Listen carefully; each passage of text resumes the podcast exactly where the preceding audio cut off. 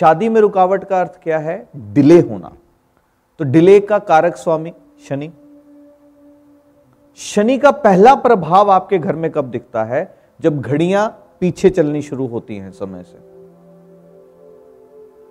तो सबसे पहला प्रभाव किसी भी घर के अंदर देखना है कि शनि का प्रभाव क्या इस घर के ऊपर है? क्या घर का कोई सदस्य किसी प्रॉब्लम को फेस कर रहा है, उसके लाइफ के अंदर डिलेज होते हैं, चाहे वो शादी के अंदर डिले हो, चाहे किसी भी काम के अंदर हो। तो इसका मतलब अगर घड़ियाँ पीछे चल रही हैं तो शनि जो है वो प्रॉब्लम दे रहा है।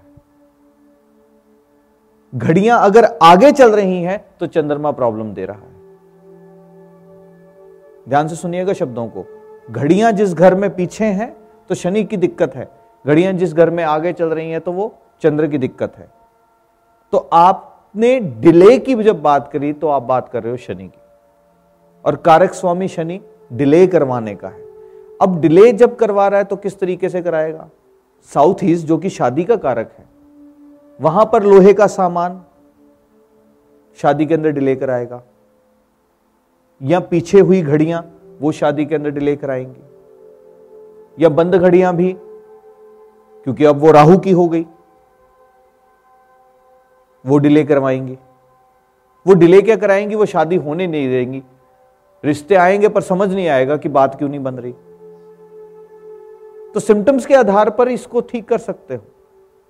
पर साउथ ईस्ट के अंदर जब जब भी शीशा आता है तो सेहत के अंदर प्रॉब्लम किसी एक को नज़र आएगी, या किसी को फाइनेंशियल क्रंच नज़र आएगा, या किसी को शादी के अंदर डिले नज़र आएगा, या शादी हुई है और उस शादी के अंदर समस्या चल रही है और यहाँ तक कि कई बार नौबत डाइवोर्स तक आती है।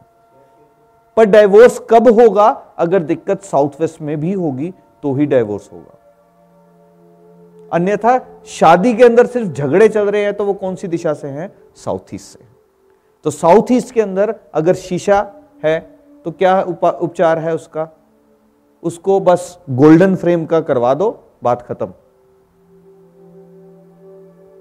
और नहीं करवा सकते तो उसको ढक दो। अगर नहीं हो सकता तो उसको ढक दो।